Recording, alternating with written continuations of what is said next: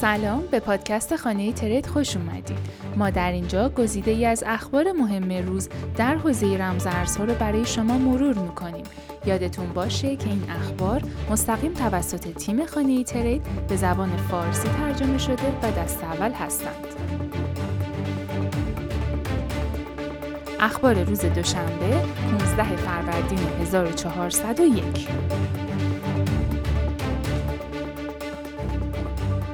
اوکراین بیش از 600 هزار دلار از طریق فروش NFT جمع آوری کرد. حمله روسیه به اوکراین موجب شد مردم جهان شروع به اهدای ارزهای دیجیتال به سازمانهای غیر دولتی در اوکراین کردند. شهروندان اوکراین و روسیه زمانی که سیستمهای مالی مربوطه در کشورهایشان در بحبوحه جنگ و تحریمها از بین رفت و غیر قابل دسترس بود، برای حفظ ثروت خود به ارزهای دیجیتال روی آوردند.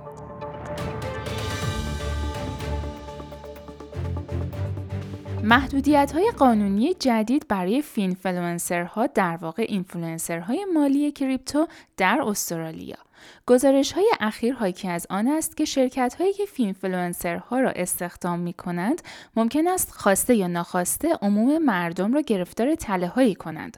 مجازات های عدم توجه به هشدارهای کمیسیون ASIC می تواند منجر به میلیون ها دلار جریمه برای شرکت ها و تا پنج سال زندان برای افراد شود.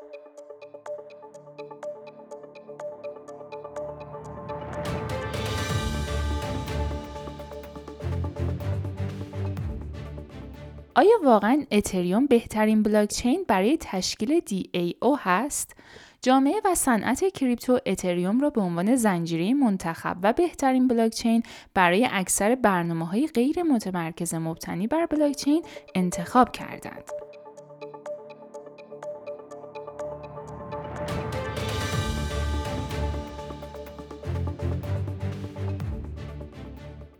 پرداخت با کریپتو در فروشگاه های بزرگ استرالیایی در سراسر استرالیا پرداخت های با کریپتو را میپذیرد.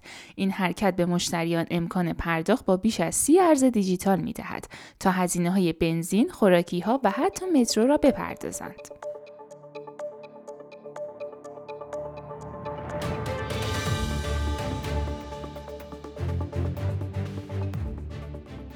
اقدامات قیمت بیت کوین در روزهای اخیر آرام بوده است. حتی شاید خیلی آرام. اما در پشت کاهش نوسانات نشانه هایی وجود دارد که بازار مشغول تصمیم گیری جهت اقدامات برای آینده است.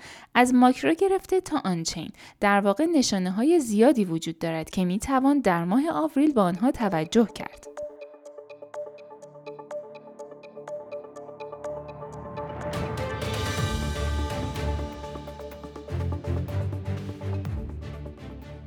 بر اساس یک گزارش جدید، تعداد مالکان ارز دیجیتال در سال گذشته به شدت افزایش یافته است، به طوری که تقریبا نیمی از دارندگان آن در سراسر جهان برای اولین بار در سال 2021 چنین کلاس دارایی را خریداری کردند.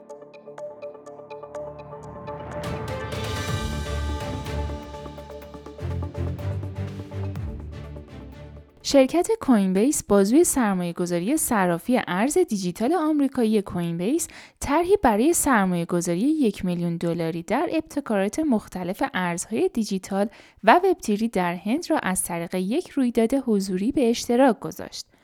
برایان آرمسترانگ مدیرعامل کوین بیس در یک پست وبلاگی که در زمان حضور او در هند منتشر شد اعلام کرد که این شرکت سرمایه گذاری قصد دارد از استعداد نرم افزاری هند در حوزه فناوری های کریپتو و وبتیری بهره ببرد و به تسریع اهداف اقتصادی و مالی هند کمک کند. همچنین قانون مالیات کریپتو هند که از اوایل آوریل لازم اجرا شده است همه شهروندان هندی را ملزم می کند 30 درصد از در درآمدهای ارزهای دیجیتال را به عنوان مالیات پرداخت کند.